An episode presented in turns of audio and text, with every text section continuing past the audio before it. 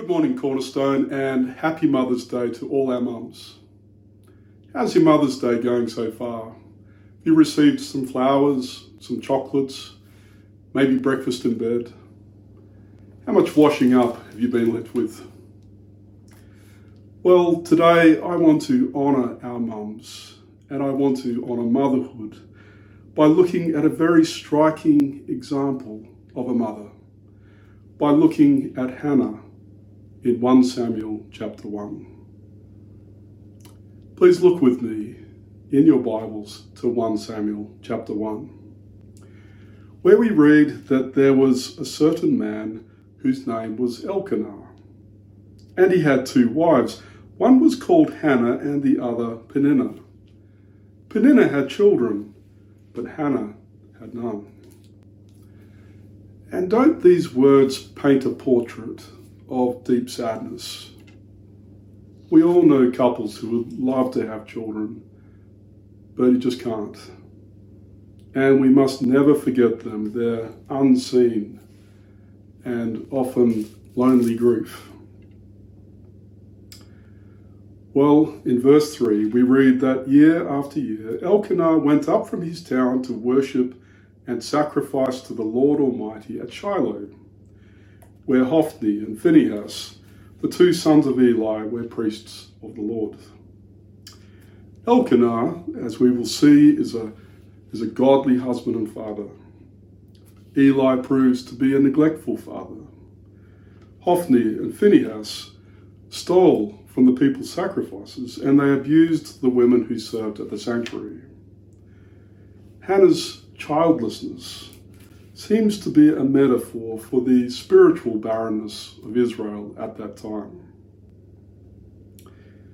Whenever the day, day came for Elkanah to sacrifice, he would give portions of the meat to his wife Peninnah and to all her sons and daughters.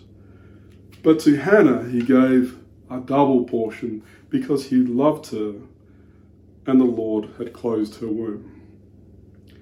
Because the Lord had closed Hannah's womb, her rival kept provoking her in order to irritate her. This went on year after year.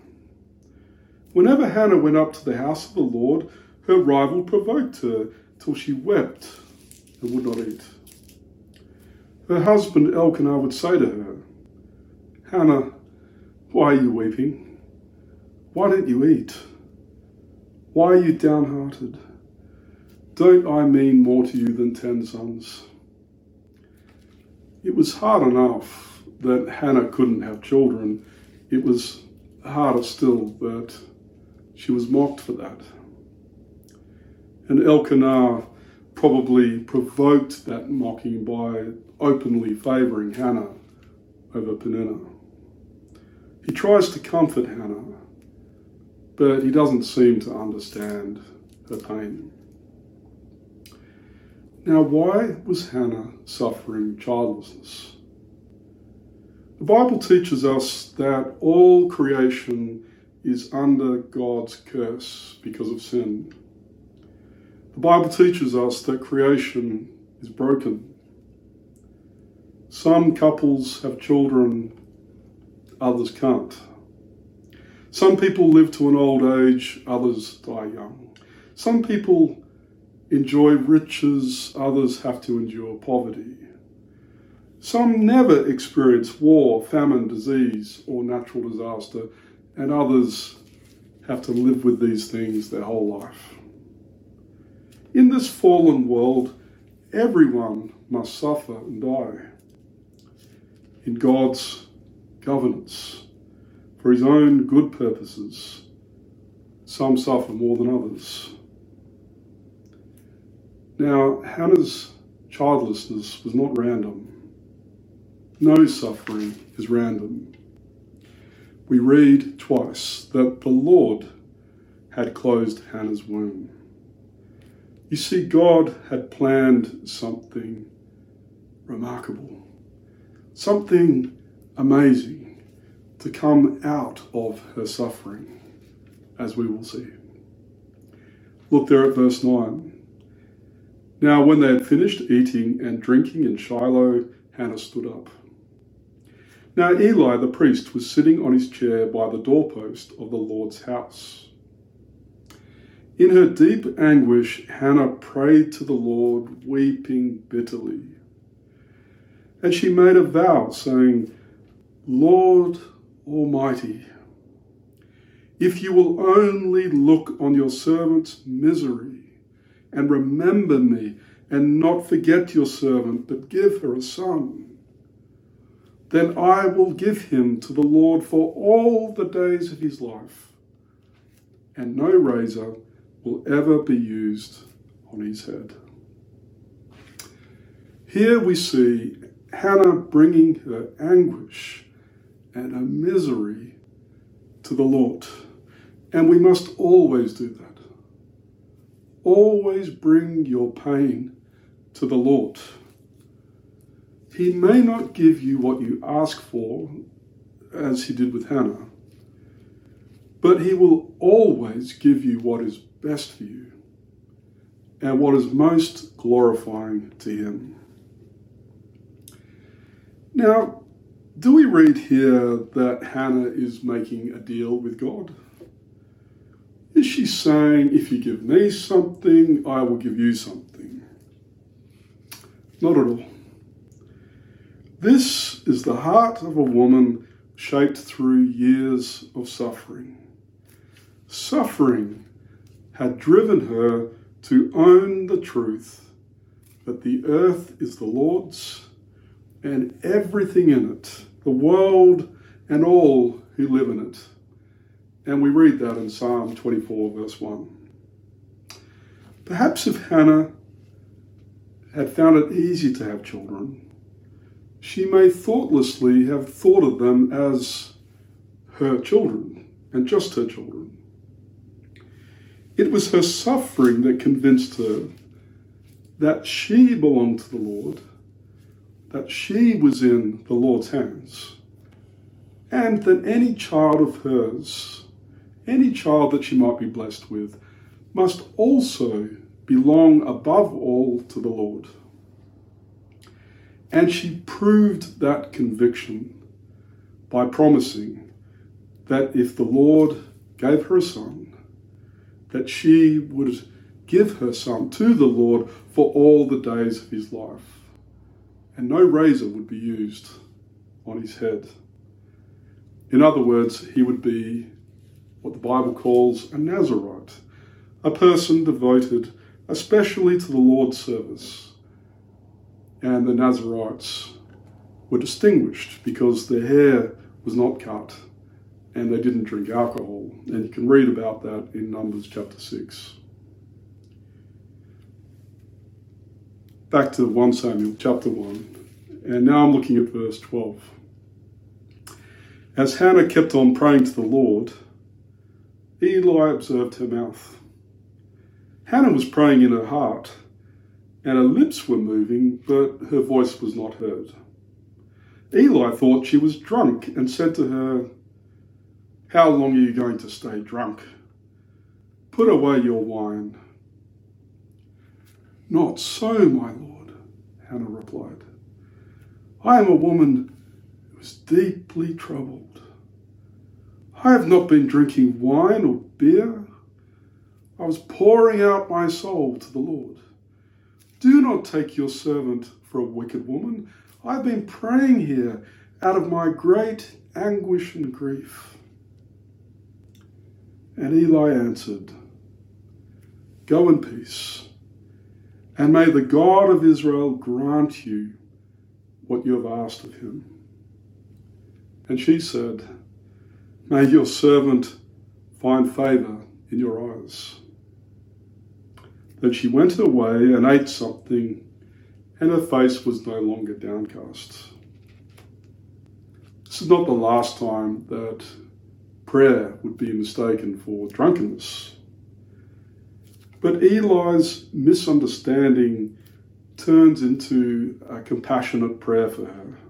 He prays that the Lord will hear her prayer grant her heart's desire. And Hannah leads with hope. Her face was no longer downcast.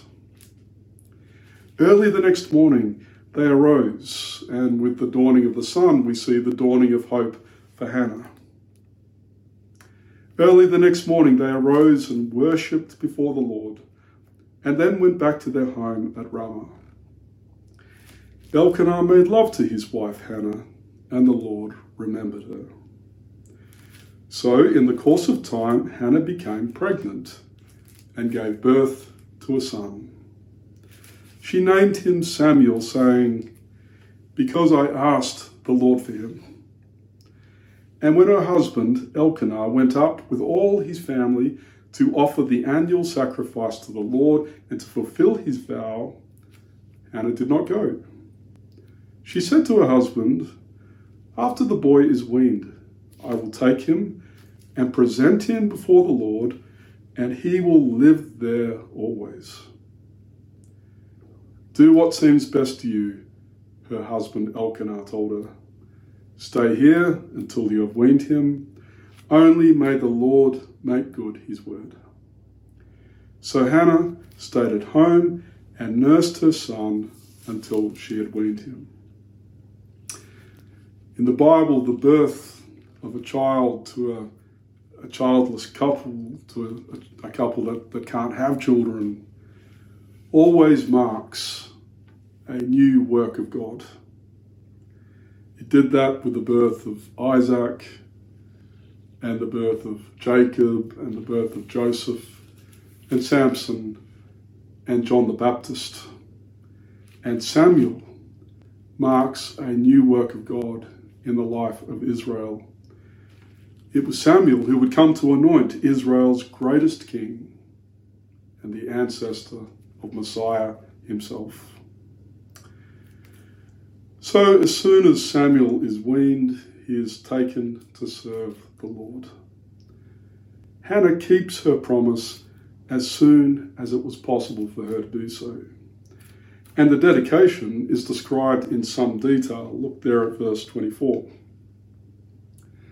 After he was weaned, she took the boy with her, young as he was, along with a three year old bull, an ephah of flour, and a skin of wine, and brought them to the house of the Lord at Shiloh. When the bull had been sacrificed, she brought the boy to Eli, and she said to him, Pardon me, my lord. As surely as you live, I am the woman who stood here beside you praying to the Lord. I prayed for this child, and the Lord has granted me what I asked of him. So now I give him to the Lord. For his whole life, he will be given over to the Lord.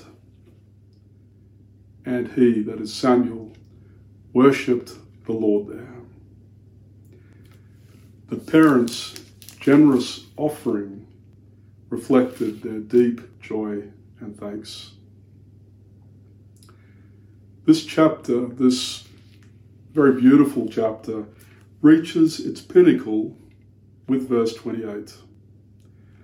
With these three powerful statements, we see a godly woman's consecration of her child to the Lord. Look at them again. Hannah says, Now I give him to the Lord. If the greatness of God's love for this world was seen by his giving his one and only Son to this world, we see the greatness of Hannah's love for the Lord when she gives her one and only Son to serve him in Shiloh. She doesn't keep Samuel to herself. She gives him, she gives him to the Lord. And she says, secondly, for his whole life he will be given over to the Lord. Doesn't this so powerfully reinforce her first statement? He is given to serve the Lord, and he is given to serve the Lord all the days that he lives. The sacrifice of that three year old bull on the day of Samuel's consecration mirrors Hannah's complete irrevocable handing over of her son to the Lord. And finally, we read that Samuel worshipped the Lord there. That was Hannah's sole intention, her sole purpose was that Samuel would be consecrated in order that he might give his life to worship the Lord. Some 60 or 70 years later, and we read about this in 1 Samuel chapter 12. Old Samuel, and I reckon his hair would have been very long and grey towards the end of his life. But old Samuel stood before Israel and was able to say, I am old and grey. I have walked before you from my childhood until this day. Here I stand. The end of his life, Samuel was able to say, My whole life has been given to the Lord to serve him and to worship him. And that was his mother's intention. Well, today is Mother's Day. It's a day to honour our mothers and to honour God's gift of motherhood. And we have focused today on Hannah, and I think she is an extraordinary mother. Why do I say that? Well, for years, Hannah had prayed and hurt and ached and wept for a child. And when she is finally given a child, she nurses him for three or four years and then adopts him away forever into the service of the Lord. She gives to the Lord the most precious thing that she had on this earth the boy that her heart had longed for for years and years. She consecrated her child to serve and to worship the Lord. Now, if Hannah was with us right now, if we could talk to her right now, we might ask her, Hannah, we know you loved Samuel, so why did you give him away? Why did you give him up? Why did you give him away to serve in the Lord's sanctuary? And we know what Hannah would say. She would say, We were created to worship and to enjoy the Lord forever. The best and greatest thing a person can do is to know and to worship and to serve the Lord forever. It is because I love Samuel that I gave him to the Lord. How could I possibly have loved him any more than by giving him to the Lord? You see, the mother who idolizes her children, who wraps up her hopes and her happiness with her children, well, she will subtly shape the lives of her children to her own ends and it is inevitable that she will be disappointed. That's the false, false love of Mother Gothel in Rapunzel, or at least in Disney's version of Rapunzel, which is called Tangled. Mother Gothel loves Rapunzel only for the eternal life that Rapunzel's hair gives to her. It's a distorted love. A distorted love that ends up harming Rapunzel and herself. The greatest love that a mother can give her child is this. The greatest love that a mother can give her child is to seek first the kingdom of God, The greatest love a mother can give her child is to love Jesus Christ first. And Jesus himself said in Luke 14, verse 26 If anyone comes to me and does not hate father and mother, wife and children, brothers and sisters, yes, even their own life, such a person cannot be my disciple. We can only be a disciple of Jesus, in other words, if we put him first, even above all the most precious people in our world. The Christian loves Jesus first, and Christian mothers know this. And that's the greatest gift that they can give to their children. And the Christian mother knows that she must love her husband second. And a wise Christian husband will want to be loved second, second to the Lord. Though husbands and wives are blood relatives with their children, and they are not with each other, God has only made the husband and wife into one flesh. The one flesh relationship of marriage precedes children and it goes on after children have left the home to form their own families. The husband and wife who neglect their marriage to devote themselves primarily to their children do their children no favours. Children who see mum and dad's primary devotion to Jesus Christ and their secondary devotion to each other are given a great gift and example. Children love to see mum and dad hugging and kissing. Well, until they turn about 12 or 13, that is. But why is it that, that little children in particular love to see mum and dad hugging and kissing? It's because it shows them that mum and dad are close and love each other and are committed to each other. And that's the rock solid foundation which they need so that they can build a life of security, secure on the foundation of their mum and dad's love for Jesus first and then for each other. He gives them the security that they need. The Christian mother knows that the greatest gift she can give to her child is to love Jesus first, her husband second, and then her children. And she knows that loving her children means giving them to the Lord, just like Hannah did.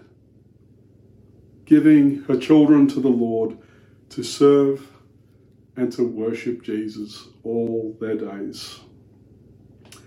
This is the best thing it's the best thing for mum and dad, it's the best thing for the children, it's the best thing for the world. When Hannah gave Samuel to the Lord, she gave a tremendous gift, not only to the Lord, but to her nation and to the world. God used Samuel to find and anoint David, who was Israel's greatest king, from whom would come the Saviour and the King of Kings, Jesus Christ. Loving our children means pointing them to Jesus. We cannot save our children. Yes, we would gladly die for our children, but we cannot die for our children's sins.